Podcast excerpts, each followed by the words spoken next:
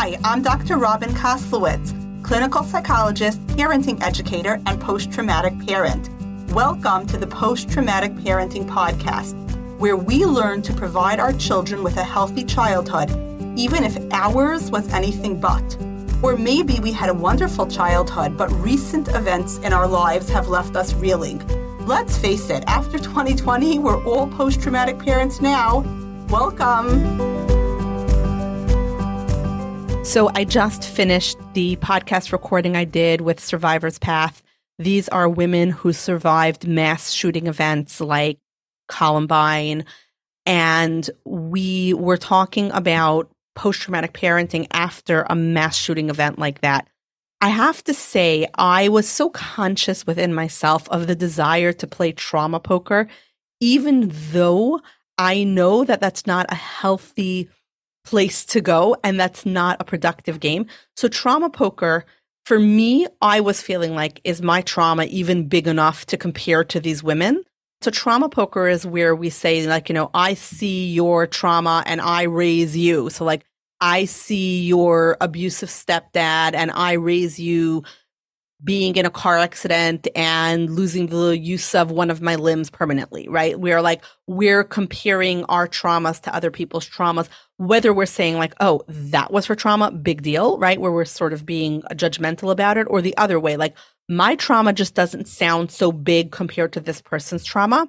That's what I felt a little bit as I was conducting this interview and as we were talking about post traumatic parenting in the context of what these women have been through. I kept feeling this desire to play trauma poker and say, well, my trauma just doesn't sound nearly as bad as your trauma. So your trauma was just so much worse. And their trauma was extremely traumatic, right? I mean, being in a mass shooting event, I can't even imagine what that feels like. But the reality of parenting with PTSD, the reality of living our lives with traumatized brains doesn't really matter what our trauma is. It doesn't matter the like cold and dry facts of the case. What matters is what sense did our brain make of it? How traumatized did we feel? How alone were we in our suffering? How overwhelmed did we feel? How much of our sense of safety in the world was shaken, right? What did that do to us? What PTSD did that create, or acute stress disorder, or just post traumatic stress without the full disorder? What did that do to us? That is what we have to remember. So I invite you, if you are someone who plays trauma poker, to listen to this episode with keeping trauma poker in mind, keeping in mind that our traumas don't have to map onto each other's for them to be traumatic. If an experience left you shaken, if an experience left you feeling unsafe in the world, if an experience was too big for your brain to metabolize, if an experience left you alone with emotions that you couldn't process and that you couldn't use, then you can welcome to our club. Welcome to post traumatic parenting because we get it. We've been there. We're post traumatic parents too. So that's my reaction to having had this conversation with these incredible women of survivor's path. That temptation to play trauma poker just becomes so overwhelming in us. But let's not discount our own experience of our own experience. I hope you enjoy the episode as much as I enjoyed this conversation. Hi, everybody. Welcome to the Post Traumatic Parenting Podcast, where we give our kids a normal childhood, even if ours was anything but. Today, I am so excited to be joined by some of the members of Survivor's Path. Their mission is all about supporting other victims of or other survivors of mass shootings and mass violence events. And I'm going to say how honored I am to have you all here because I think this is a topic when we talk about it that is so tender for us. I think it's a topic that just grabs us by the throat. Post traumatic parenting is all about giving our kids that healthy childhood that we didn't have. And it can be about anything, right? It can be about any trauma that we experienced in childhood that really now is interfering with our ability to parent, interfering with our ability to be our best selves and show up in the way we want to in our lives. But I am just going to own how amazing it feels to have you all here because I feel like with trauma, it's one of those things that can be so individual, right? Like, what is traumatic? What is that event that is too big for our brains to process? But for all of you, I feel like you are talking about events that everybody perceives as this sounds like the most terrifying experience. So I just want to thank you all for being here because I feel like so many parents can relate to your stories. And Amy, I know that when I heard you on the Confronting Columbine podcast, there was so much for me that resonated in your story, even though our traumas were so different. So if I can ask you guys to introduce yourselves one by one, that would be amazing. My name is Amy Over, and I am a mother of four. Um, I have my niece and nephew that live with me, and then my two children. They're all my children. So I am uh, the founder of Survivor's Path. My name is Michelle Wheeler. I am a mine survivor. I'm Amber Brown, and, and I am a Route 91 survivor. I am Haley Steinmuller. I am the only non parent here, but I work in education and I am also a Route 91 survivor.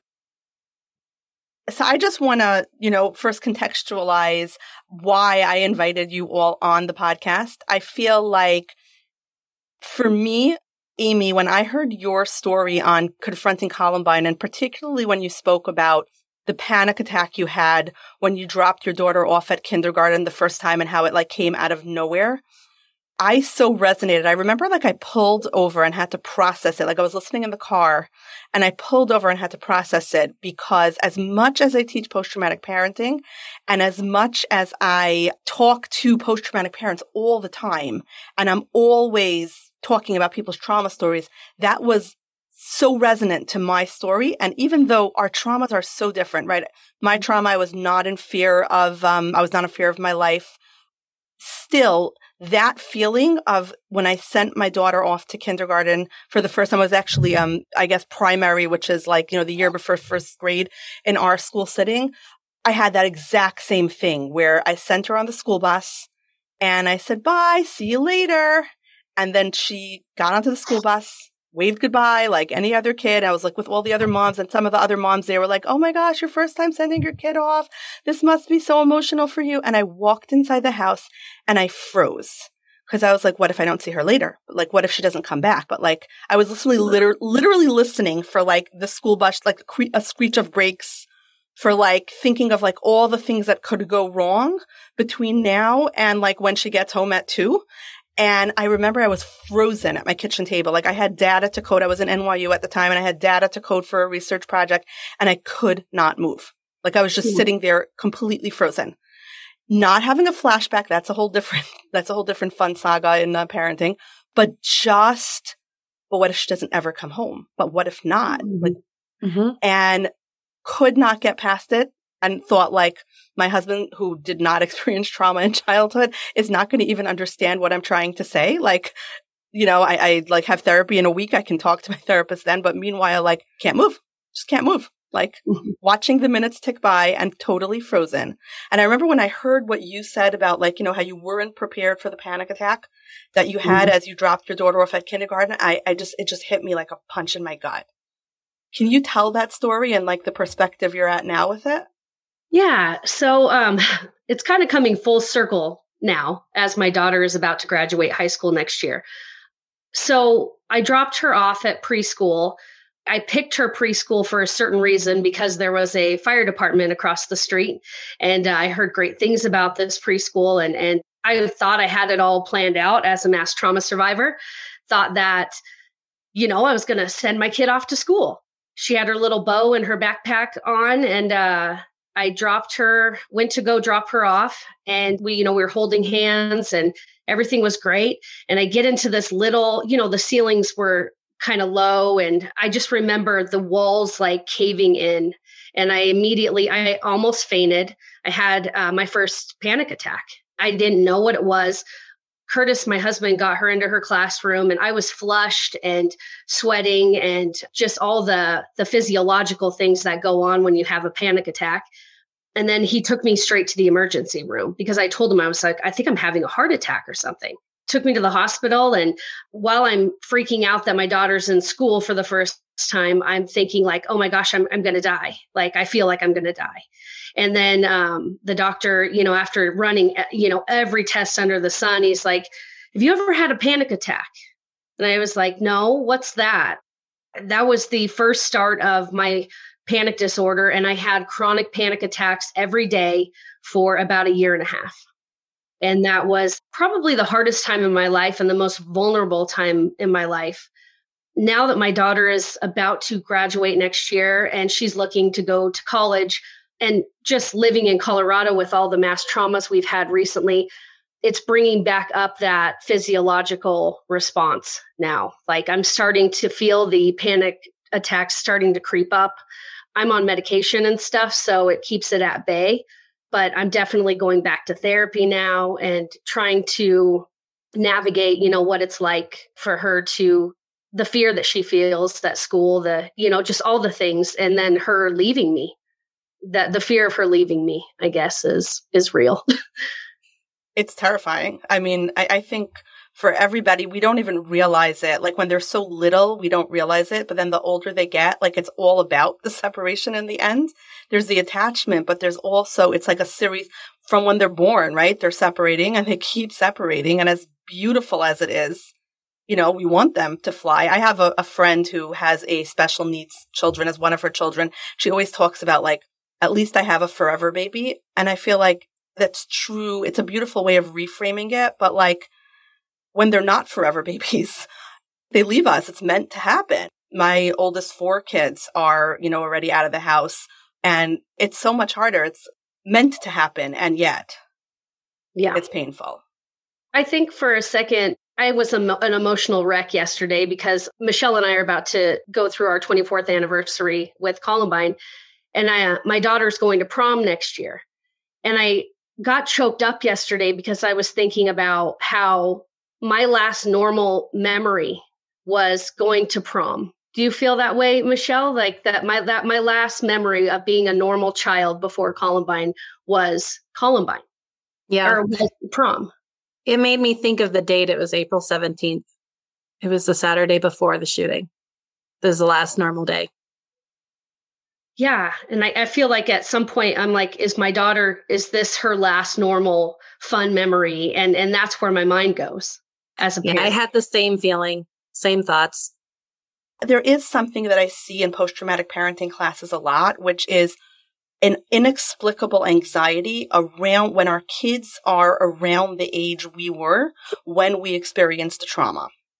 For me, I used to get these terrible, terrible panic attacks when my daughter turned 16. And I remember I was in therapy and my therapist was trying to help me with it. And I, everything she was saying, it wasn't, it wasn't it.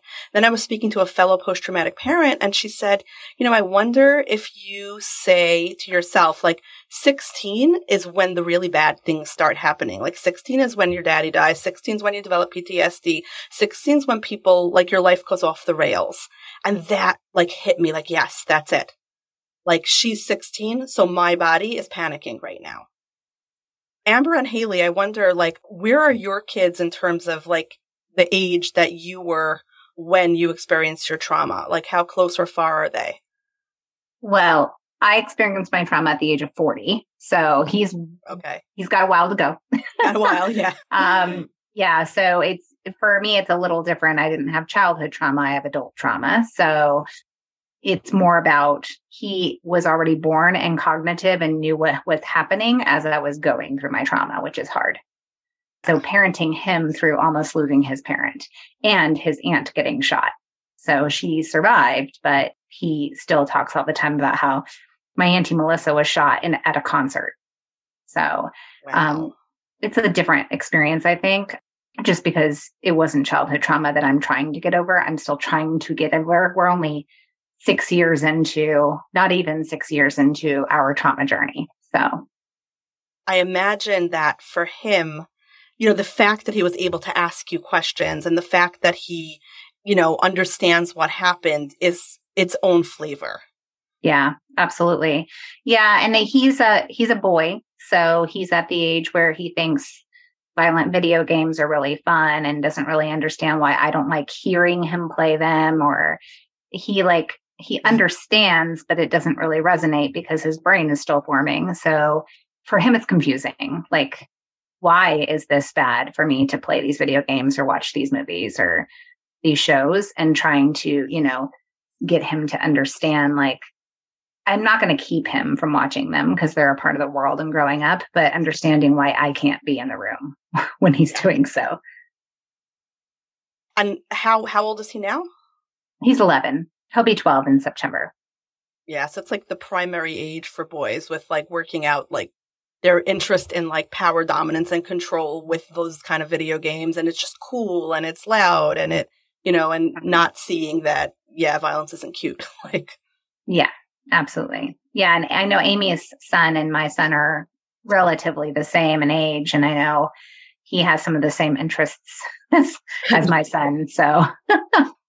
Yeah i could imagine that you know when you have a particular sensitivity around that for me one of my children, you know, my father died of a heart attack after many years of being sick. And one of the big central issues between him and my mom at the time was him smoking.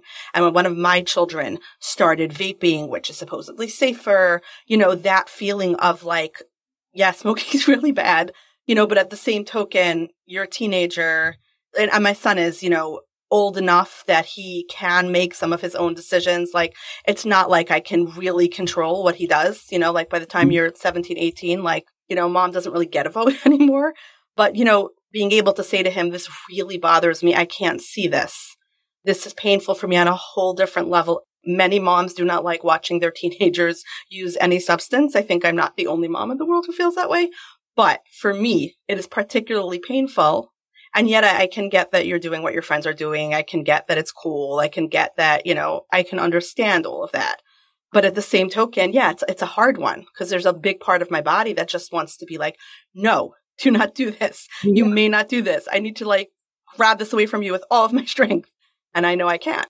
But yeah, I could see where that would be so difficult because you're experiencing it on multiple levels. Like you're experiencing the 11 year old developmental stage of like, but everyone's watching this show and everybody's playing this game and it's cool. And like, and then the other side of like, should this game even exist in the world right now? Right. Absolutely. Especially, you know, some of them I've had people say, well, Fortnite's not that bad. I'm like, have you ever watched your kid play Fortnite? Like, it's mm-hmm. terrible. it's awful. It's awful. But yeah, I mean, it's just, it's a part. I mean, in our age or demographic, it was Grand Theft Auto, right? Like there's always right. been something. So Mason um, just asked for that game, by the way. Grand Theft Auto? Yeah. I said no. it's like no. Absolutely not. That's a hard no. yeah. Do you ever tell your kids like this is hard for me because of what I've been through? Like do you have that conversation? Yeah. Yeah, absolutely. Yeah, I'll tell him why. Like he'll be like, "Why?" And I'll tell him, "Do you remember what I went through? Do you remember what happened with me and Auntie Melissa?" And he's like, "Oh yeah, okay, sorry, I'll turn down." right. right. Right. They're not making that connection like at all. No. I think it can be harder sometimes when it's not a linear connection, you know, like when it's something else that also feels connected, but, you know, isn't you know, directly yeah. connected. And then it's like a little harder because I could explain vaping to my son, like, you know, my father was addicted to smoking. That's why he had all of his heart attacks back then when I was a change of life baby. So my parents were significantly older. So when my father started smoking, it was still considered healthy. That's how many years we're going back. So, you know, I can explain the vaping, but then when it's other unhealthy habits, a little harder, right? To be like, you know, eating habits. And of course, parents should not be the ones who are like really getting involved with their older teens eating habits too much. But like when I see that, it's also, it's triggering, but it's not something I can say mm-hmm. necessarily. Yeah. I can talk about me and like why health is important to me and what I do to reclaim my body and what I do to keep myself healthy. But yeah, but it's harder, I think, when there's like a trigger that we can't really explain to the kids so clearly. Mm-hmm. No,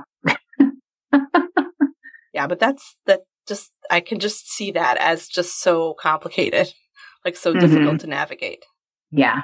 You get through it. I mean, it's I think every day is different. I don't know for you, Amy, because your kids are a little older except for Mason, but every day is a little different. And also, I feel has a lot to do with their development and their feelings and hormones and changes and how they process things. So, yeah, you know, one day they may process things great, and then the next day they're having a meltdown. And then I have a neurodivergent kid too, so mm, he doesn't process things normal. I guess, quote unquote, normally, whatever that means. right. It's hard to predict like what he'll process. exactly.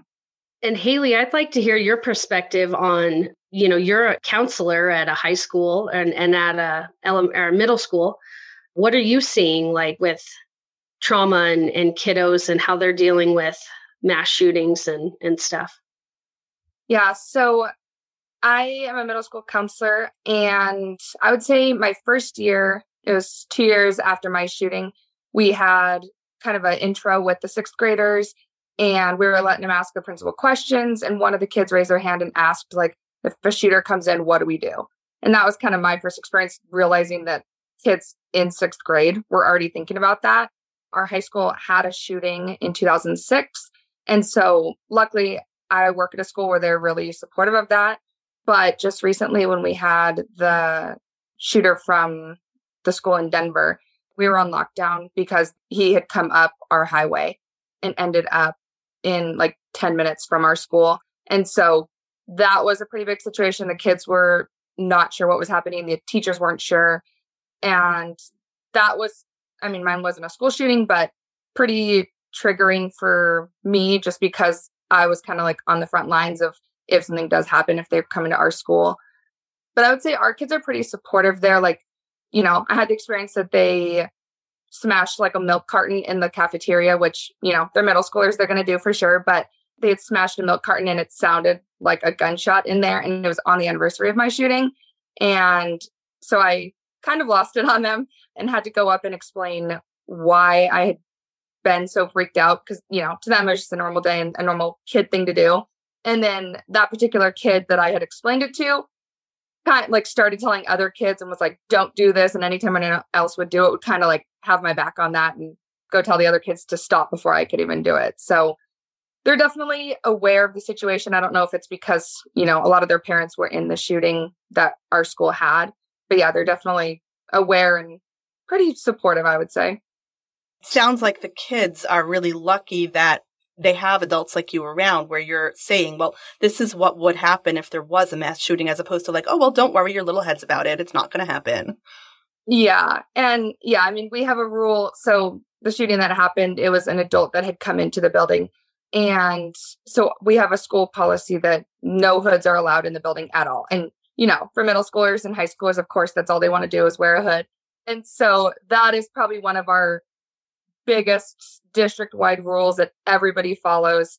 And a lot of the kids didn't understand why. You know, they just thought it was another one like, oh, take your hat off inside, that kind of thing. And nobody had really been talking about it too much. Nobody would explain why to the kids that, you know, weren't even alive when the shooting happened.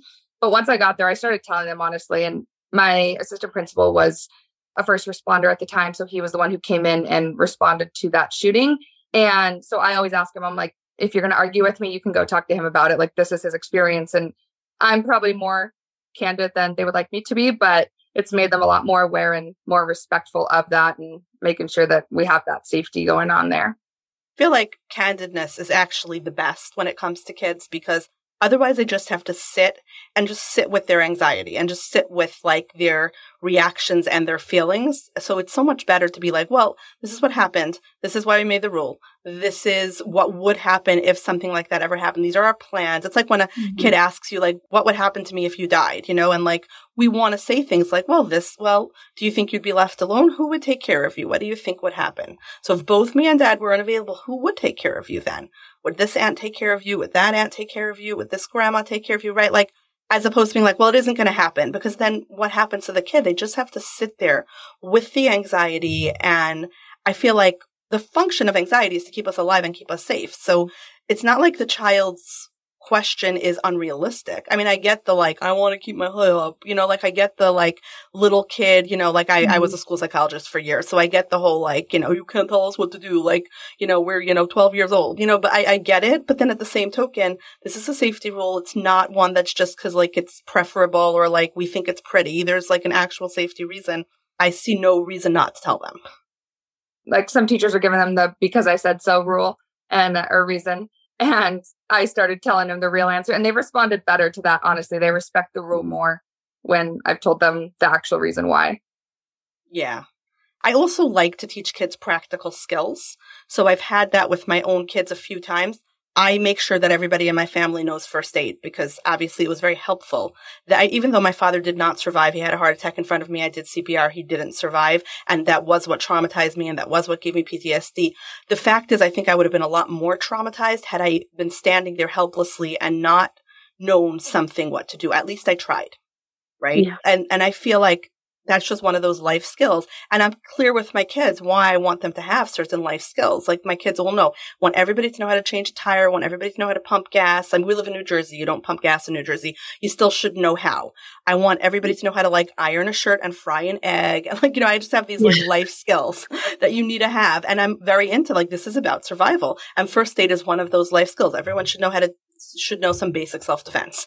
You know, like these are just things I want you to know yeah, it makes me feel calmer when you're out in the world. But then at the same token, um, it's just life skills that I want you to have. There shouldn't be any more meaning about it around than that.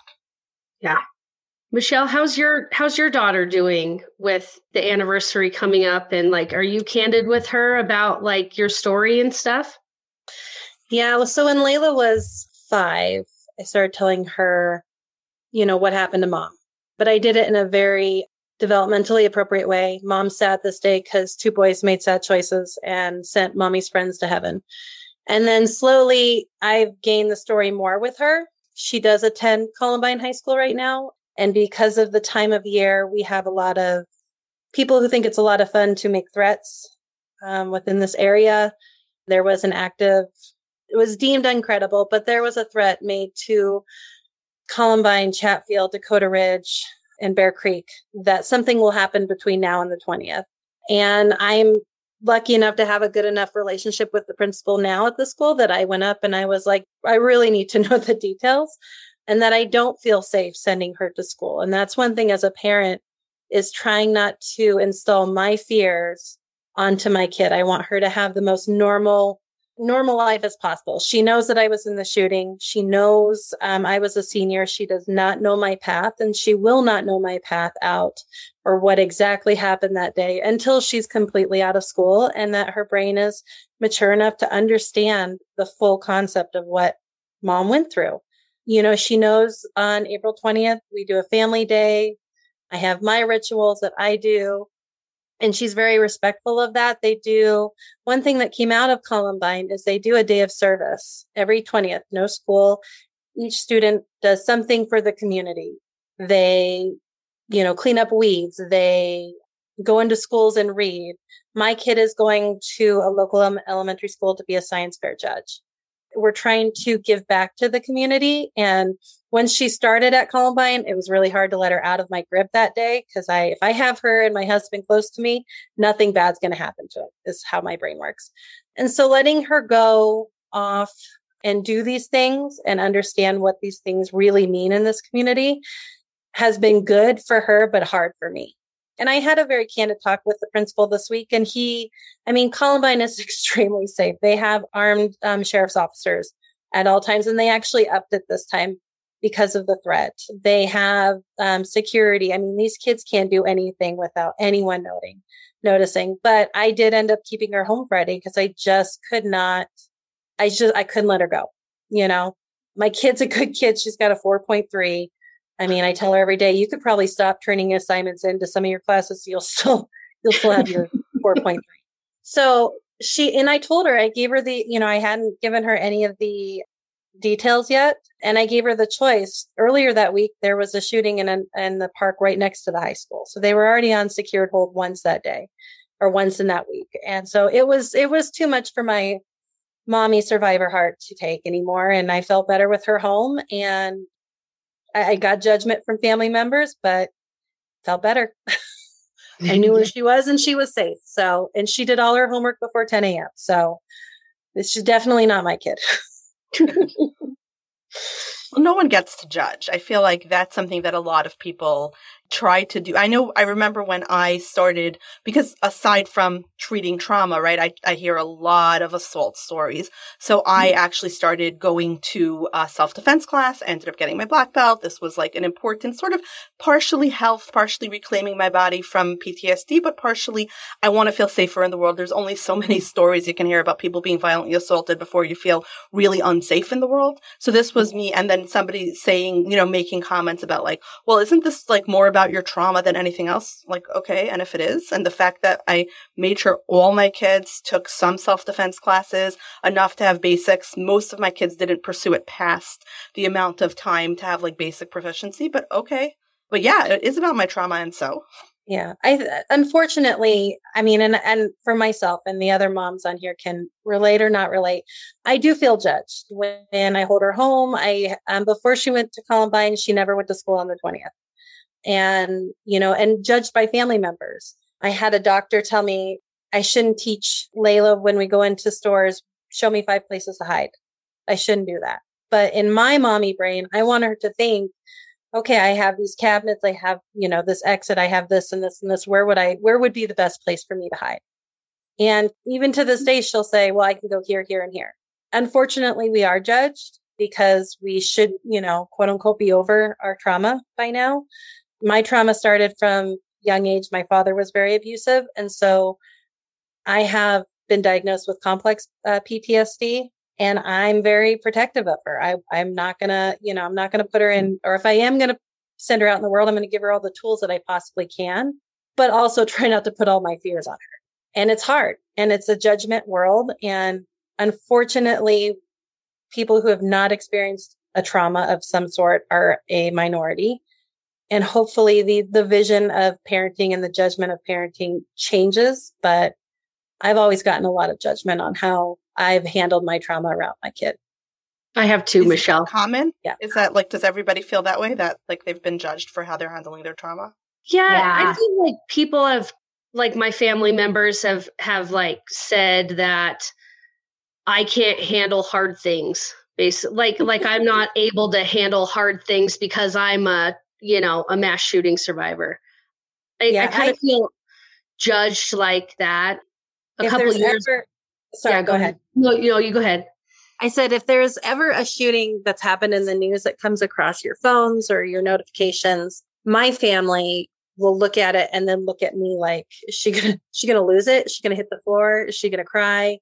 It's very, I feel very black sheepish around close personal family it's just a really kind of yucky feeling where I don't really share my traumas or my triggers or my fears unless I'm sharing it with another trauma survivor, another shooting survivor.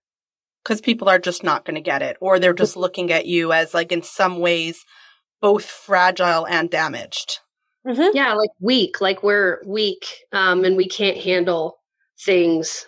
I don't know. For, for instance, I went through a major trauma with a few years ago with my sister in law, a boy across the street from us shot himself in the head. I was the first one, my sister in law and I were the first one on the scene. And I remember having blood all over me.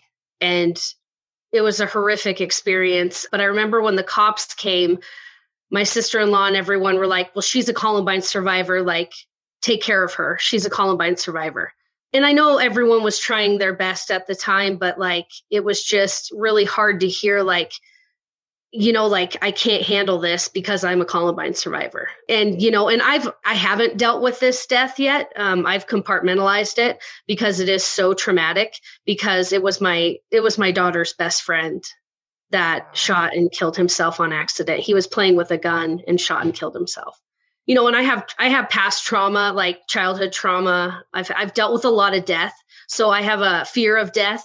That is something that I just deal with. But like when we lost this young man, like that really it really messed me up. Like and it brought back Columbine to the surface, and then it made me helicopter parent a lot with uh, especially like I have this um unrealistic fear that my son's going to pass away. Like I'm in therapy right now for that where I'm just like he's at football practice and I'm like, well what if he drops dead or what if he what if he I don't see him again? And it's mm-hmm. just like this unrealistic fear that I have going on right now and I know it's I know it's connected to all my trauma. Yeah. I feel like this is one of the things that has helped me in doing my own research on trauma is that trauma pierces the illusion of safety we have in the world. Like we go through our lives as though we're safe. We don't like crawl under our car and check our brake lines. We don't like put our food through a mass spectrometer because maybe in the middle of the night somebody, uh, you know, poisoned it. Like if we did that, we'd have OCD, right? Like we don't. But really, if any of those things had happened, it would be pretty bad. So like when we've been traumatized, we can't anymore live our lives as though we're safe and as though everyone's going to come home and everything is going to be okay. I have that fear of sudden death as well, where like, this thought will just suddenly cross my head. Like my kid is in college. Is he alive right now? You know, or I'll hear about something that happened. One of my kids is in college in upstate New York and I'll hear about something that happened upstate New York that's like 60 miles away from where my son is and I'm still panicking. And it's like, New York's really big state. like this was like, you know, literally miles and miles away. And yet I think that it's so, it's so common that our brain does that, that our brain is just like, but are people okay? For me, when I hear about sudden death, it's really important that I check in with everybody and that everybody's alive and okay. Like my kids know to like sort of be like, I'm, I'm, I'm fine. It's good. Like, you know, they're not going to call and be like, I'm still alive because like they're more socially skilled than that, but they'll call and just be like, hi, mom, I was thinking about you, you know, like what's doing, you know, which is helpful because yeah, I just need to like my brain is counting all my little checks and making sure that all my little checks are like where they're supposed to be, whether they're the grown ones or the ones in my house. I just need to check in with everybody. Um, I think very early on in my marriage, my husband learned that like, you can't just come home late and not check in like I will have a disproportionate reaction. Yeah, I have to have constant checking in, and my husband does a good job at that. You know, letting me know where he is if he's late, or I because I, I have this un. I'm not going to say it's unrealistic fear, but it's just this nagging fear that like I'm going to lose someone that I love because I think we've all gone through so much trauma in our lives, even before our, our shootings, you know, that like everyone has trauma it's just hard to navigate. I'm not going to lie. Like as a parent of four, you know, um, I just, I'm constantly worried, you know, and it's exhausting. I don't know if you guys feel that, but it's just like so exhausting sometimes. Yeah, absolutely. Yeah, that constant vigilance, right? It's, it's, it's mm-hmm. so tiring. Amber, what were you saying? Sorry. Oh, I was just agreeing with Amy. It is, it's constantly exhausting. Like you're just always tired. And I mm-hmm. think we have a very acute awareness every time there's another incident and it just compounds everything. So for us, we unfortunately usually find out first because our networks are so connected. So anytime there's any type of a mass shooting or a mass incident, we, I feel like we find out about it before the general public and we're mm-hmm. acutely affected by it. And then it affects our parenting that day too. Like I am I find myself getting very short tempered on days when there's been an incident. It's impactful. I know I don't parent my best those days and I have to, you know, take a beat and apologize later and say, Hey, I'm sorry. I wasn't my best self today for you. And it's because X, Y, and Z happened. I know East High for me was really, really hard because my kid is not far away from high school and I don't want to send him to high school in this state. I don't feel safe in Colorado to send him to high school. So we're navigating that too. It's somewhat it's helpful to know our triggers, but then then you're anticipating your triggers all the time. You know, it's it's one of those like double edged swords. All the time. All the time. And you know, it's interesting. I don't know how everyone else on the call feels, but it's interesting to me when there's so many incidents and not all of them affect me. Like some I'm just like, okay, that's terrible. Another one. And then like every fifth or sixth one, it'll just like hammer me and mm-hmm. I'll just be like, I, I can't anymore. Like my brain's done processing this. I, it's not normal. It shouldn't be normal. And if it ever does become normal, I'm going to check myself into a facility because that's not okay with me. Yeah. I feel that about trauma, like treating trauma and working with trauma, that like it is that double edged, that sword that like, if people's trauma stories stopped affecting me, then I should probably get into another line of work But Mm, on the yeah. other hand, you can't take it all in all the time. So there has to be this sort of, you know, back and forth about managing our triggers, but then also being informed by them. Yeah. Haley, how do you like when you deal with like kids on a like a mass level? Like, how do you like do you compartmentalize trauma or like how do you? I don't know. Like, I think your job is amazing. Like, I think you're amazing at what you what you do. Like on a daily basis with our children. Like, it's got to be hard. Yeah, it definitely is. And the demographic I work in, it is very pro gun and pro Second Amendment right up there, which I'm not. So that's definitely challenging when I'm working with students um, or I'm working with parents and I'm saying, hey, we need to lock up guns. We need to, you know, secure them. And they don't always agree. So I feel like I compartmentalize quite a bit. We've had actually quite a bit of suicide and parent death in the past couple of years at my school, which for me, um, my dad passed away when I was seven from cancer. So that definitely, you know, kids that are sixth or tw- like 12th grade when they're losing parents, that's something that I sometimes pull on other people because I'm like, I'm, you know, too close to that. But I definitely compartmentalize and try not to take it home with me because I work in a very small school. I know every single kid. I know most of their parents. Um, I know most of their siblings. And so by the time I get the second or third sibling, you know, I've I have a pretty close relationship with them. So I definitely have to compartmentalize. Otherwise, I would adopt all 200 of them. Yeah. I feel like there is. There's like compartmentalizing and then there's integrating and then there's, you know, making it like, I, I forgot which one of you said that, like, you know, turning your mess into a message, which I think is so beautiful. But that idea of like, we do have to go through those steps. I know for me, I had a interesting, interesting, whatever, confluence of events like what you were saying, Amy, about the boy who shot himself. Right mm-hmm. after my father died, a classmate of mine, well, underclassman, she had an aneurysm in my school. She actually ultimately died after being in a coma for a while. And it was such a bizarre thing because I was a grade above her. And when I went into the room and I was a lifeguard and I knew, and I knew CPR. So I went into the room because I heard screaming and everybody, like all the adults were standing around like, did she have lunch? Did she have her period? It's like, and I'm like, call the paramedics. She's not alive. Like I was so taking charge of the scene. And even in that moment, as traumatic as it was, I just saw like a trickle of blood out of her eye and I knew like something really serious had happened. She was not gonna, this was not, her vacant stare was just like, when you've seen it, you've seen it. But Mhm. in a way, it also felt like a superpower, like that, like all the adults are standing around trivializing and I am running the scene because I know how to. And in a way, as messed up as that was, that I was sort of running the scene and like I was like dispatching people, you call the paramedics, you wait outside for the paramedics, you like, you know, I was like, you know, in Yeah. charge, knowing that I knew that this is an emergency. This is not a girl on her period who skipped lunch. Like something really serious is happening here.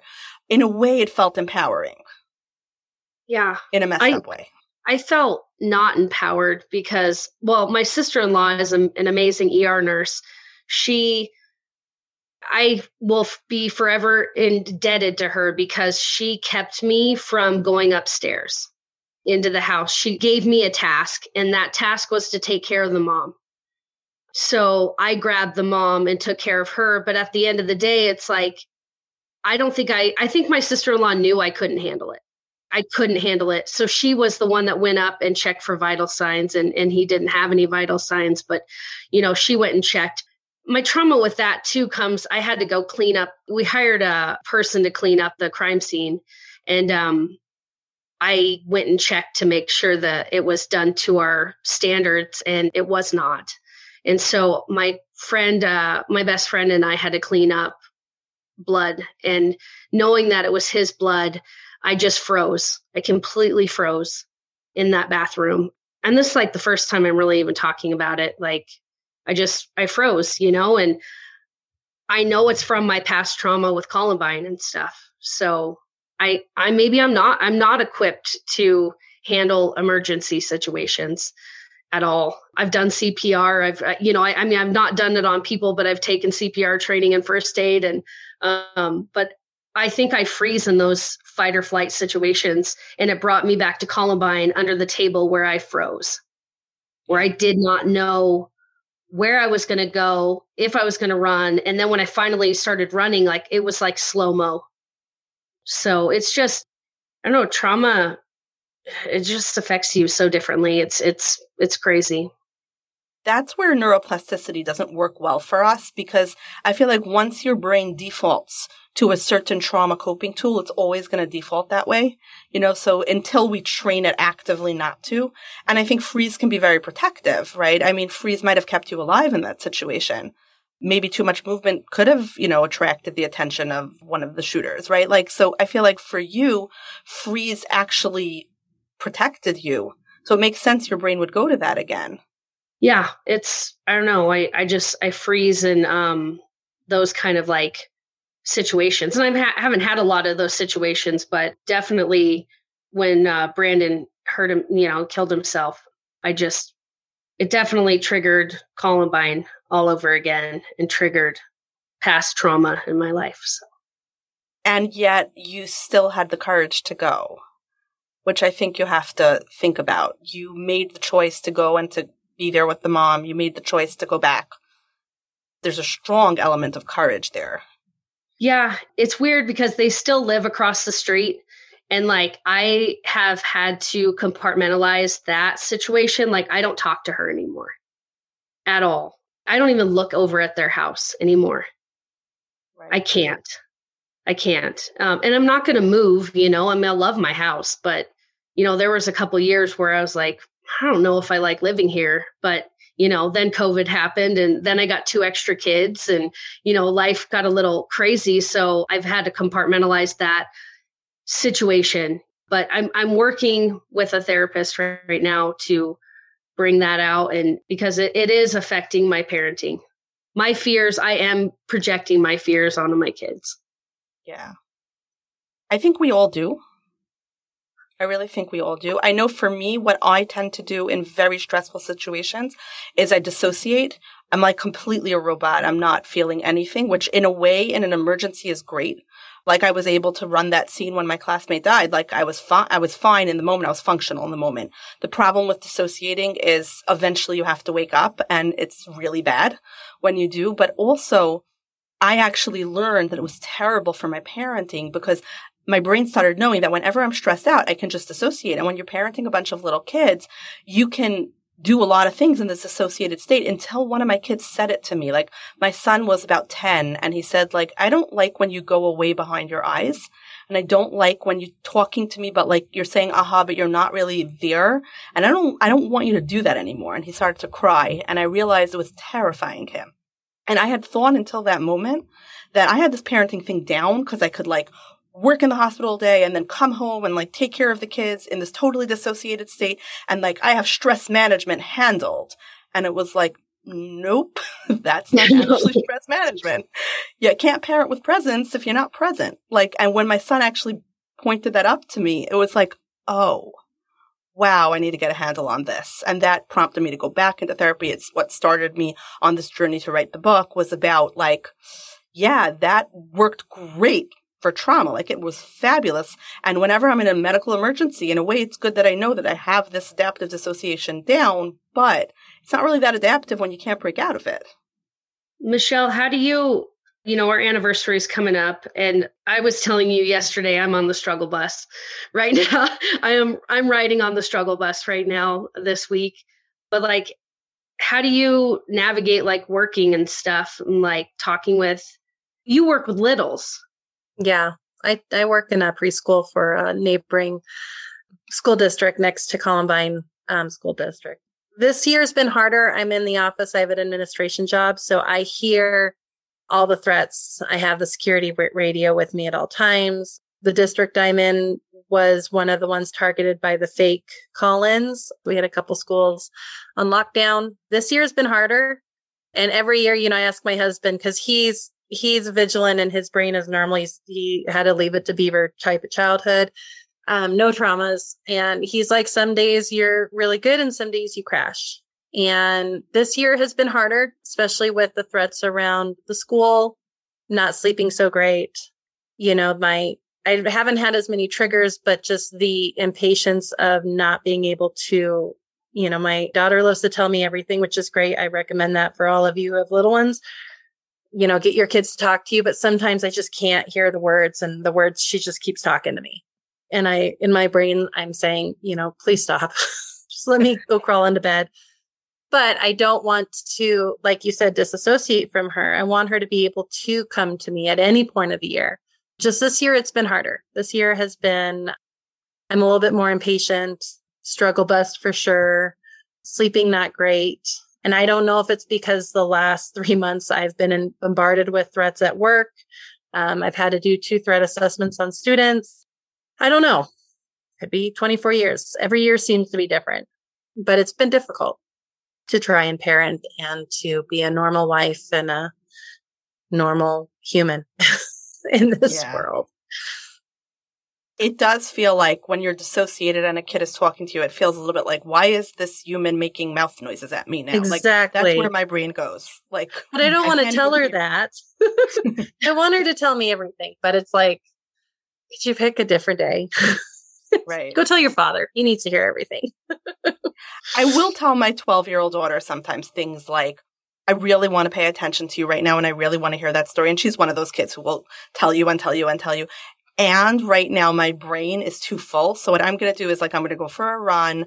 Mm-hmm. And when I come back, then I really want to hear everything. You know, like I'll, I'll do something to reset my brain because yeah. she will, she is one of those kids who can tell when I'm just, uh huh, uh huh, uh huh. And we're hearing like every detail of what happened in the sixth grade. And like, you know, and then this person said this to this person who said this to that person. It's like, I can't even Enough. keep straight who you are. Yeah. I think I just have been eh, just not present lately but I'm just going to keep on keeping on and try my best. but I'm not present lately at all. It seems like both of you, maybe it is the 24 years thing, are, are having a lot of struggles now. Yeah. Yeah, I think it's just April. April's rough. April's uh, really rough, but it should be such a joyous time because it's my son's, you know, 11th birthday coming up. But I and and it is a joyous time for me. On his birthday's on the 25th and that but i'm done with columbine. I feel like yeah. I, I just need to get through that hump of like i just got to get to april 20th I, yeah april 20th 11 21 once i'm past that i'm fine. Yeah and i don't know what i'm doing this year. I took the day off of work. I probably am not going to send my kids to school because i want them to do a day of service. And just knowing that they're safe and home and and you know. Yeah I feel like with discrete trauma, and Amber and Haley tell me if this also resonates with you, takes a month. It's like the two weeks leading up to it is a lot of anticipation and a lot of like, a lot of physical anxiety. And then it takes two weeks to like recover from it. So it's like mm-hmm. the month of the anniversary of whatever. Whenever I talk to people with discrete traumas, it's always, and when I say discrete traumas, I mean that one traumatic incident that like really was the thing. It's always like that. Yeah, I think I have a lot of that anticipatory uh, anxiety. And then I don't, I, I feel a little bit of it after the fact, but I do feel relief. Like after that day, after October 1st, once it hits October 2nd, and maybe it's because it's the first of the month, I don't know. But I get that anticipate uh, anticipatory like trauma and anxiety disorder, and I I also I have dissociative disorder, so I seek therapy for that because I'm terrible about dissociation. I cannot connect to my body. And so my body doesn't know what to do for two weeks leading up before it. And then that day happens. And then there's like a feeling of relief like, okay, I can dissociate again. For me, yeah. then I feel like I'm run over by a truck and I need two weeks to like just recover. I'm that exhausted. Mm-hmm. Mm-hmm. mm-hmm. Amber, I was going to say the same thing that maybe it's because ours is on the first. I feel like for a couple weeks before that, like I'll kind of think about it here and there, like, oh, it's coming up. And then the school that I work at, their shooting was like a week before mine. So usually I think about theirs so much and then all of a sudden it's mine. And then I'm immediately after by the second, I'm like, okay, it's done. I have 365 more days to be okay. Yeah. Mm-hmm. Yeah. But that exhaustion, guys- I feel like people are not ready for. Like they don't know. Think, okay, the relief, so that's great. But the so at least for me, it feels like, I don't know, I was run over by a truck. I, I just recovered from surgery. I don't know like what it is, but like it's this sense of like my whole body was tensed up for such a long time that just that it's like isometric exercise or something. And now I need to like recover as if I just had a medical procedure or something. Mm-hmm. Yeah. I feel like we, um, just on a side note, like we have so much support.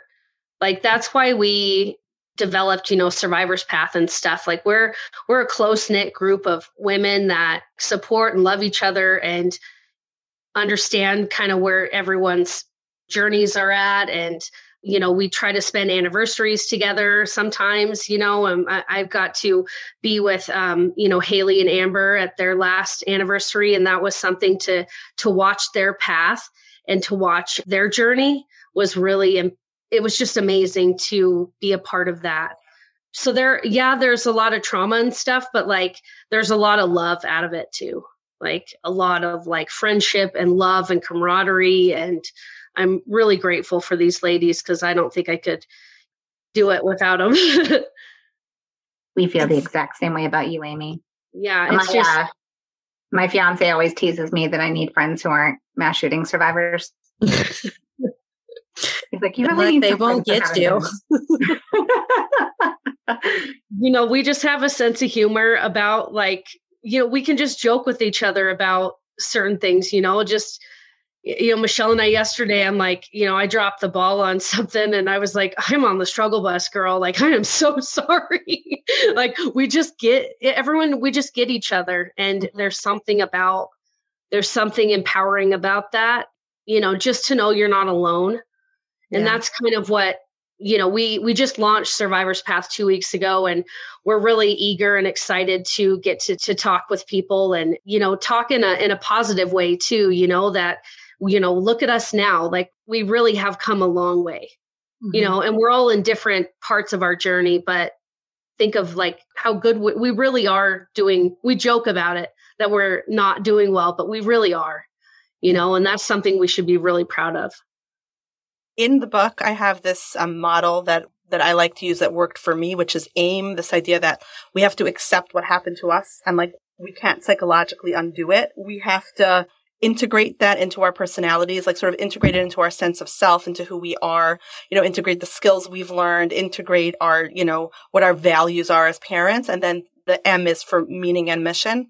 Like when we make a meaning and mission out of it, and whether that's a meaning and mission like you've made, which is like we're going to support each other and we're going to support other people who have gone through this, which is such a beautiful meaning and mission to make out of it, or whether it's even just like a meaning and mission in our own lives. Like this is the kind of mom I will be, or this is the kind of, you know, way I want to show up in the world. This is the, the small, you know, the three starfish that I can throw back into the ocean, you know, those small things that I can do to make my life meaningful in this way.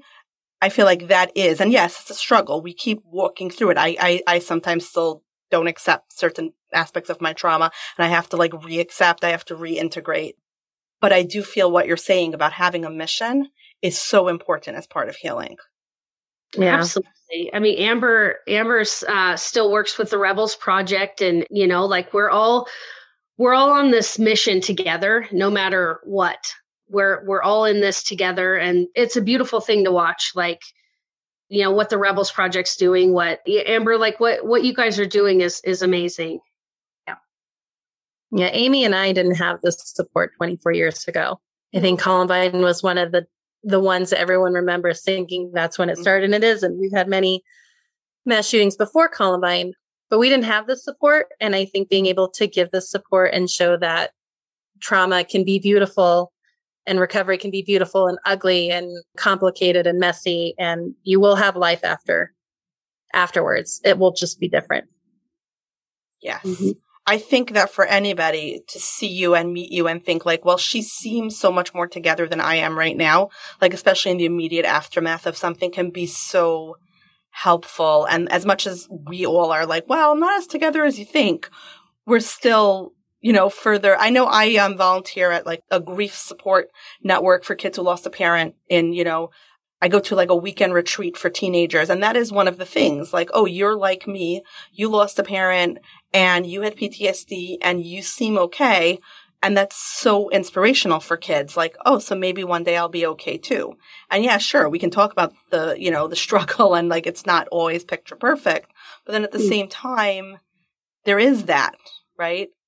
And it's okay not to be okay. You know, I think like that's something that like the four of us joke and talk about like it's okay not to be okay you know and I, I tell my kids that all the time you know like at home like this is a safe place. Like you can be a hot mess. Like you do do whatever, you know, even if you break down in class or something like it's happened it's happened to all of us or you know you break down in public or i heard a car backfire recently and um you know i, I dropped to the ground you know i mean and then i'm just like okay well that's my ptsd and that's my you know a balloon popping is one of my triggers and i hate balloons. I i wish balloons could go away forever but i heard, heard a balloon pop and i i just you know like physiologically get that my heart's racing i'm sweating i drop to the ground you know that trigger response but it's just a part it's just it's me i'm quirky i'm weird like and i'm okay with it like i just i'm okay with it right well i think it's it's a trigger and it's Yeah. hard because you know some of our triggers are so benign to the rest of the world like i talk with my workplace a lot because i work in a credit union i work for their corporate office and we are having a series on psychological safety and i said i would love to cover the trauma topic trauma triggers and it's just little things like can you please tell me when you're going to set off an alarm in the building because that's going to be a trigger let me know if there's balloons in the building because then I know to stay away from that area because you're going to pop it at some point. um, You know, if there's going to be where you're going to stick us into some sort of a tornado shelter, can it not be a basement this big? Because that's what I was held in during my shooting. Like just little things that I think the rest of the world doesn't think about it. So when we appear to be overreacting to something that's as benign as somebody's kid's birthday party, it's hard because they shouldn't know, right? Like I don't want them to know that that's a trigger because I don't want that. That don't mean that it's a trigger to them too, and I don't want them to know that. right But being informed of people's triggers, I think, is is something that we're not really great at as a society in general. and be respectful of our triggers.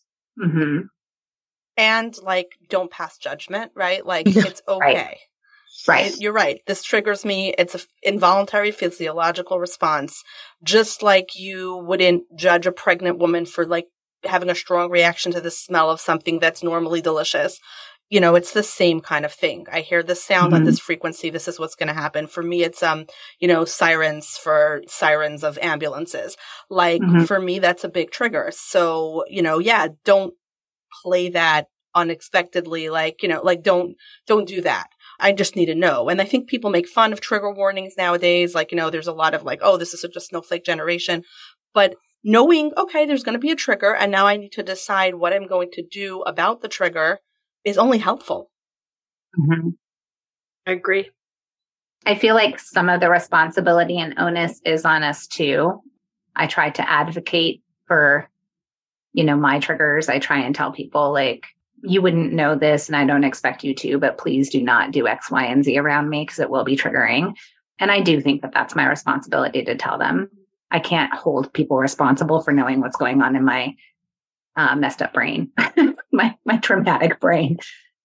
Although I feel like PTSD at this point is the way my brain functions, not the way my brain dysfunctions.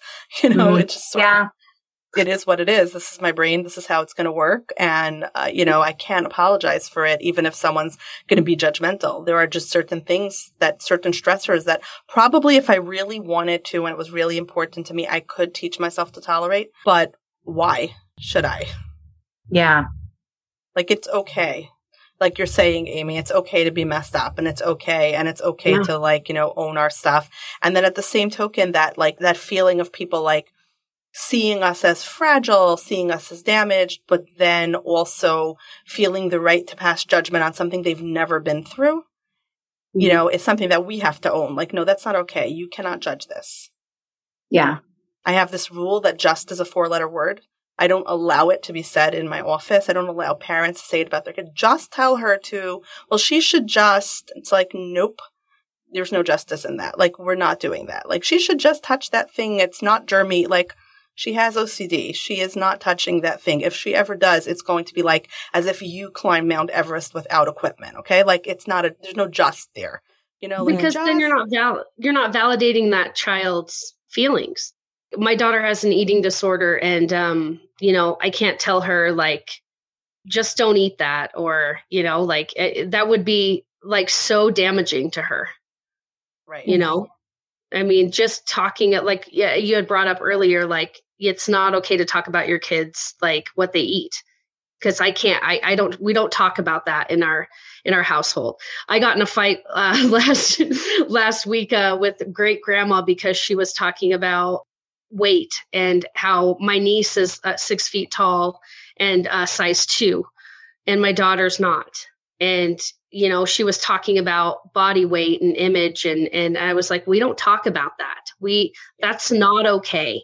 So I had to advocate for. You know, I will always advocate for my children, but I was like, please do not talk that way in front of my daughter, like in front of both of my daughters, because Maddie, you know, she has a complex of being too tall and thin. Everyone comments on how tall and thin she is.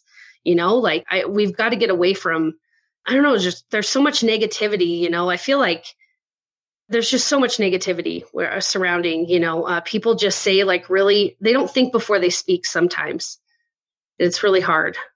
A lot of adults forget that kids grow up and like they feel like they can sort of say their thing to a kid and like the kid's going to forget or it doesn't matter or like well i am old enough that i can say my opinion if i want to like i find that a lot of times like in parenting classes about like grandmas or like great aunts who feel very comfortable like criticizing parenting or you know giving so to speak helpful advice where it's like this child heard this and yeah they do grow up and then you wonder why they don't come visit or something like yeah. well you know yeah i'm maybe, like yeah. It's the worst thing ever you know? I just i don't know. I uh, people say hurtful things to kids a lot of times you know where they're they're not thinking about what you know the impact of what they their words I wonder if being through trauma has sensitized all of us to that sense. Like kids feel very powerless when adults say those mean things to them. They feel very trapped.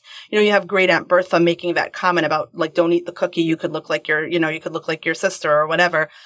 And like, we know what it feels to feel trapped and powerless in a situation that's bigger than us. So like, I don't want to do that to some 11 year old, right? I, I don't want to let my 11 year old go through that. Like it's not okay. I'm going to set a limit here. Like you can't say these things. You can't make these passive aggressive comments you, if you have an issue with my parenting, you can talk to me privately about it. If you think you have a concern about my, do- I sometimes like teach in my parenting class this idea of like going over or under, where like you go over by like redirecting, you go under by being like, I love that you love my daughter. Let's talk about this privately, you know, like yeah. so that, you know, we don't ruin the relationship, but, it, and we don't want to necessarily be disrespectful. But then at the same token, like, no, you're not going to body shame my kid in front of me. Like, no, yeah. you're not I'm like, that's when Mama Bear comes out and I'm about to scratch somebody.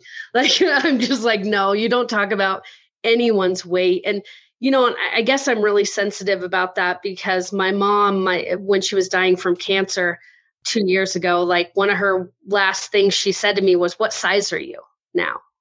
And I'm like, well, I'm not a size two anymore, mom. So, you know, I was like, gosh, like, why would you say that?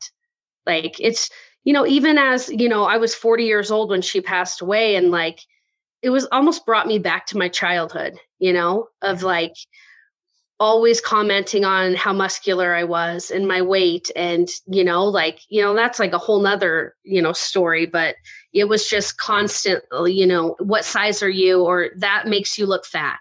What you're wearing makes you look fat. And I just um I won't do it to my children. I won't I won't ever comment on their weight or their or how they look because I think they're beautiful no matter what size they are.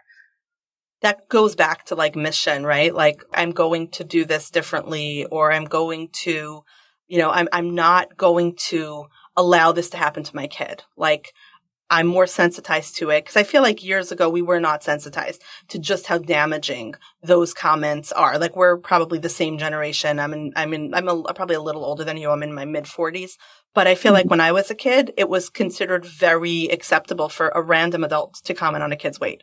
It was yeah. okay to have like teams be like, you know, the losers and the kids who can actually play kind of, you know, like, like, you know, setting up teams that way and saying it very clearly. Like, you know, here are the clumsy kids who are bad and here's, you know, the good kids and those are the teams. You know, like I feel like things like that were said when I was in, I remember when I was in first grade and like the reading groups were like very clearly named. There was like the slow group and the accelerated group and the I was in the slow group. Me too. Yay! I was the ADD kid with the anger issues and couldn't read. So it was fun. It's funny because I was even before like all of my traumas, although my father was very sick my whole life. So he's, he had multiple heart attacks in front of me. So I was probably traumatized way before I realized it. And I always was getting called out about how spacey I was. But I was one of those kids that was very frustrating for teachers because they would call on me and I would seem a million miles away, but I would know the answer. Um, I've always been good academically. So that was annoying for them. And I used to get told that all the time. Like, where's your brain right now? Are you on Mars? And I remember so clearly at one point, right after my father had had a heart attack and we were rushed to the hospital. My mom was an anxious person, so she never let me stay home without a babysitter. So I used to just come along in the ambulance. I've done like, I used to do my homework, like in hospital waiting rooms. And I remember thinking when my when I was 12 and a teacher was like, "Where's your brain out?" And I remember thinking like, "Do you want an honest answer because I could give you one." I was very shy so I wouldn't have, but I remember that was the first time like my inner snarkiness started to come out. Like, yeah. You know, like, "Do you want an answer?" Like I could give you an answer, but this is going to derail your whole class. like this will not be will not be a fun conversation. I feel like we don't do that anymore to kids. Like even what you were saying, Amber, about like honoring your son's desire to play the games that his friends are, are playing. Like mm-hmm. he's a person. He doesn't have the valence around violence that you do. He wants to play what his friends are playing. And like yep. the fact that you're not like, nope, you're never playing those games. They will never be in my house. The fact that you're like, we have to negotiate this, I think is so respectful of him. Yeah. Cause they have to live in this world, right? Like I co parent with my ex husband, and his take is very different. And there's definitely, I guess, a lot of, a lot more strict boundaries at dad's house than my house. And we parent very well together and it's fine. But I try and tell his dad all the time is that they're going to do it whether you are supporting them in it or not. So yeah. if you're teaching him why this is uncomfortable for other people, then at least he has some sensitivity around the proper places, times, volume in which to play these games so that it's not hurting other people. Um, you know, and then talk about why the actions in that game probably aren't the best to set to realism. Like, don't think that this is the real world. There's a reason they look like cartoon characters. So, you know, it's hard, but I feel like if I restrict him from that sort of thing, he's just going to find a way to do it. And it's not going to be pretty because it's not going to be explained to him as to why people have issues with some of the mm-hmm. the things that they're oh, doing. I think you're 100% right. From years of treating teenagers, I will tell you that you know the the parents who have that kind of just say no mentality i will mm-hmm. tell you because in in psychotherapy right this is not one of those things i ask parents to sign away like i can't tell you the non-dangerous things your kids are doing you know your kid's doing something that's actually dangerous to self and others you're going to know about it but your kid is doing watching that movie you don't let playing that video game you don't allow vaping something that's not imminent threat to life I'm not going right. to tell you. You don't know how many of those conversations I've had with kids about movies they've watched that like it grabs my throat that a kid that young is watching a movie like that. Like, you know, just right. like, oh my gosh. But then at the same token, at least she and I, at least she's in therapy, so she and I can talk about the really disturbing scenes she's seen and help her understand what is there for the kids who aren't in therapy. What happens? You watch something super disturbing and then you have nobody to talk to about it because your parents forbade it and they were just like, we will never discuss this. We're not doing that. You know, like, and then what? You know, you're, you're stuck with that. Everything that those, you know, games and movies are portraying, yeah, it's a little unrealistic, but that stuff does happen. So they live in a world where they're going to unfortunately have to come to grips with violence and crime and negative things happening to them. And if we just say, no, you're not allowed to see it, it doesn't mean it's not going to happen. So I have three teenagers. So Haley understands this. Like, I was so proud of my nephew. He was starting to become sexually active. He didn't feel comfortable talking to me. So he talked to Haley.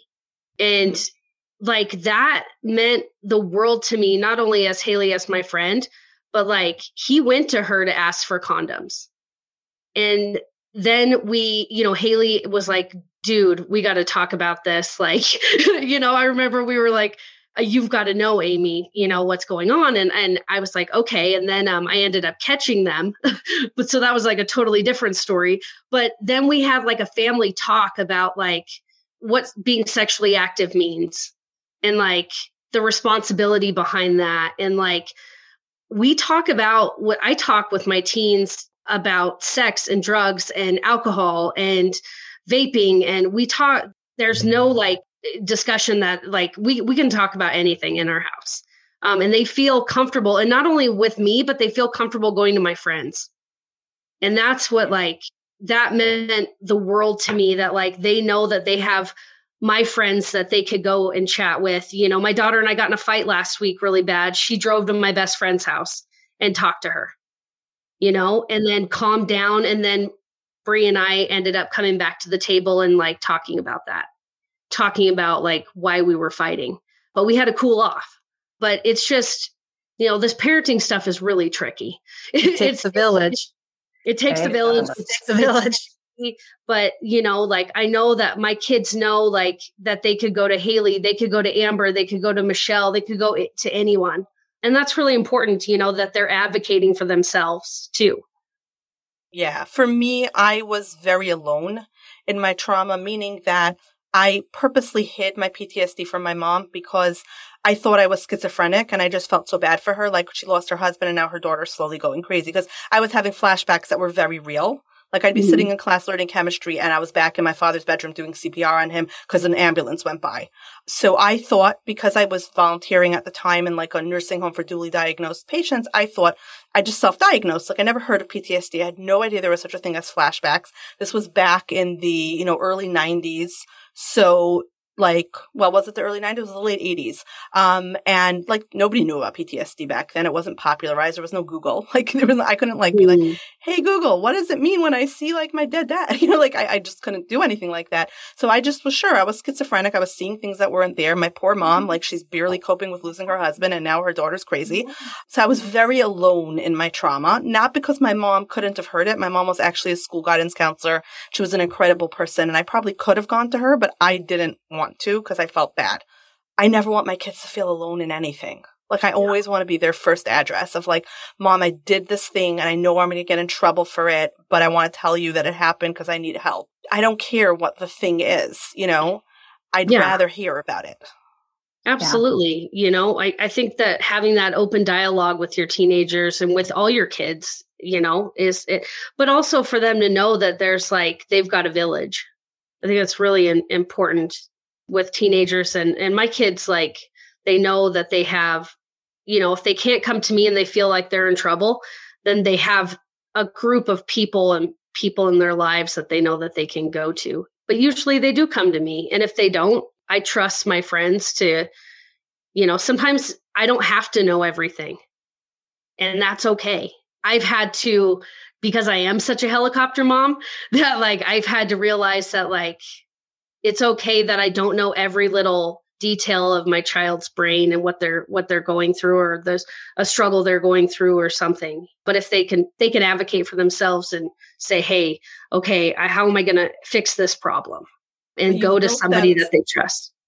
Yeah sorry i didn't mean to interrupt but you've built them such a network of like if it's not me, there's another, there's like another mama bear in your mm-hmm. world mm-hmm. that you can go yeah. to. And the fact that they're willing to do that, I think they do sometimes. Sometimes we're not the address, right? There sometimes has to be another trusted adult who's the right address just because of like embarrassment or just because of like who's well placed to handle it. I remember my daughter going to a friend of mine who taught her in high school with something she was going through before she came to me with it. And it was that feeling of like, you know what? I'm glad she spoke up. I'm glad she went to an adult I'm glad she went for help. Like she didn't just try to cope with it on her own. She didn't come to me and it made sense that she didn't come to me because I wasn't there. They were like on a school retreat and something happened. And like, you know, I'm glad that she sought out adult support and I'm mm-hmm. glad that my friend was there for her. Yeah. Yeah. As much as you're open and you're wanting to be that first person from the kid's perspective, I see this a lot. They know that their parent is number one, but they still feel comfortable going to somebody else. And that's a lot of times kids at my school, their parents aren't big on therapy. And so, me being at the school, they can come kind of get a similar idea of therapy, but not as long term. And then, you know, we'll help call together. And parents are like, I'm prepared for the kid, like telling me their parents going to freak out and be mad and they're going to get grounded. And then we call the parent, and the parent's like, I'm just so glad you told somebody. I'm like t- completely fine with whatever's going on. Mm-hmm. And right. I think that's just you can be open. Kids are still going to have the idea that parents are going to be mad regardless. Right? And they're mm-hmm. sort of mm-hmm. like using you as like the test balloon, you know, like I'm floating this, I'm floating this with Haley, and then she'll help me think of like the right words to use with mom, or you know? Yeah. yeah. I feel like I use that with my age too. Like I'm a little bit, I was 22 or 24 when I started working at the school. And I think the kids see that too. I'm, you know, I'm in social media with them and I see like what they're on and we watch the same shows. And so I try to use that as much to my advantage as I can to be the middle ground between some of the older parents and the younger kids. And yeah. Mm-hmm. You're so good with the kids. You're so good with like my teens and you know like they get into shenanigans they're they're they're, they're constantly into something they're good kids but you know they they're experimenting they're doing things and i don't have to know everything it hurts sometimes not like if i'm not the first person but at the end of the day i'm glad they went to somebody you know yeah. That's like the most important thing. And it takes courage to make room for that right? Like to be like oh my kid is going to my friend and like i'm fine with that. Like that takes guts because like there is that feeling of like no i just want to hold them close and i want to protect them and i want to be the one who fixes the mess and i i just you know i want to do it all and like we can't. No no. But all we can do is you know give them the skills to advocate for themselves and figure figure that out so yeah, I think that willingness of a kid to go find an adult support, that in and of itself says like, oh, we parented them well enough that they know that there's an adult who could support them non-judgmentally. There will be an adult who will hear them out and help them. Yeah. Thank you all so much. I just want to be mindful of the time because I see we're like running at the end, but thank you all so much for joining me. I feel like this episode is going to help so many people I think it's so interesting that like our traumas were all so different and yet parenting with PTSD can be so similar. Mm-hmm. Absolutely. And I feel like what you're doing with Survivor's Path and like going and being that support for other people. I mean, sadly, I would hope that your services will never be needed again, but like realistically, we know that unfortunately this world is just lovely and you know your services probably will be called on but that you're able to do that and be a support for other people and like bring awareness like even just advocating for triggers because there may be other people in a workplace who have other triggers from other situations. Like just being that person who's like I can talk to you about this. I can come and be a support and I can share my story with you. I think in the end that is the most healing thing we can do for the world. Absolutely. Thank you so much for having us. We uh this is our, our first thing that we've done with Survivor's Path. So we're really uh, grateful to be able to, you know, tell people what Survivor's Path does. And um, and Amber, do you want to say what organization you work for as well? Uh, yes, I work with the Rebels Project, which is a peer to peer support network for survivors. And we basically provide services such as like book clubs and virtual support meetings and in person support meetings. We are not therapists, we're just peer support. Peer support is sometimes the most important thing of all because it's nothing mm-hmm. like being listened to and talking to someone who gets it, who's been there. Oh, Absolutely. Like, You're not crazy. That's a thing. We have another friend who always says a hug from a survivor feels very different than a hug from anyone else. Yeah, that's mm-hmm. very true and very wise. Yeah, there's something about, you know, obviously this was not my trauma, but there's something about connecting with people who completely get it you know, with mm-hmm. their own flavor that is so supportive and helpful. So where can people find you all, like in terms of like if they want to donate or, you know, things like that? So with Survivor's Path, you can go on to www.survivorspath.com and you can um, request us to come and speak about trauma. We're very candid. Uh, our, our slogans kind of, uh, we speak the truth about trauma. So you're you're going to get a candid view of you know our stories and and what we what we talk about. You know, and each of us have our own niche, and it's interesting. So um, and we'd love to go speak and just talk about trauma and and help others. And we're also um, trying to connect with other survivors on the ground level uh, after a, a mass trauma event. And then Amber, how can they reach the Rebels Project? Uh, yeah, you can go to www, those are hard letters, dot therebelsproject.org. So a lot of people do dot com, we are dot org. And we have a donate page and you can learn more about the services that we provide. Thank you all so much. I'm just so honored that you all were here with me. I feel like this is such an important contribution to post traumatic parenting and to, you know, what we're trying to do here. I really feel like for every post traumatic parent that hears how trauma impacts our parenting and how in some ways, yeah, it feels abnormal, but it's so normal from the like, this is what's going to happen to when you parent with a traumatized brain. It just normalizes it for everybody. It makes everybody feel like, oh, this is not just me. You know, there are other people who are going through this also, and this is a struggle. Just even knowing that it's normal that it's a struggle, I think is so helpful for everybody. So I truly appreciate you all being on mm-hmm. here.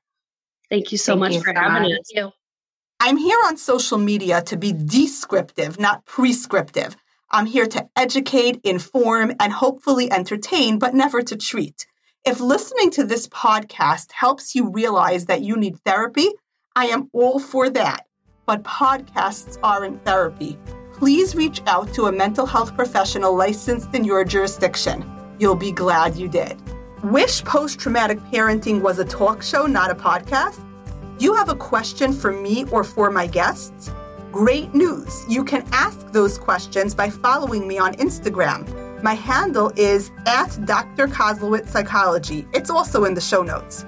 I love it when people reach out, DM, or post a question. Who knows, your question might spark an entire episode. Come join our community. We get it. We're post traumatic parents too. Can't wait to hear from you.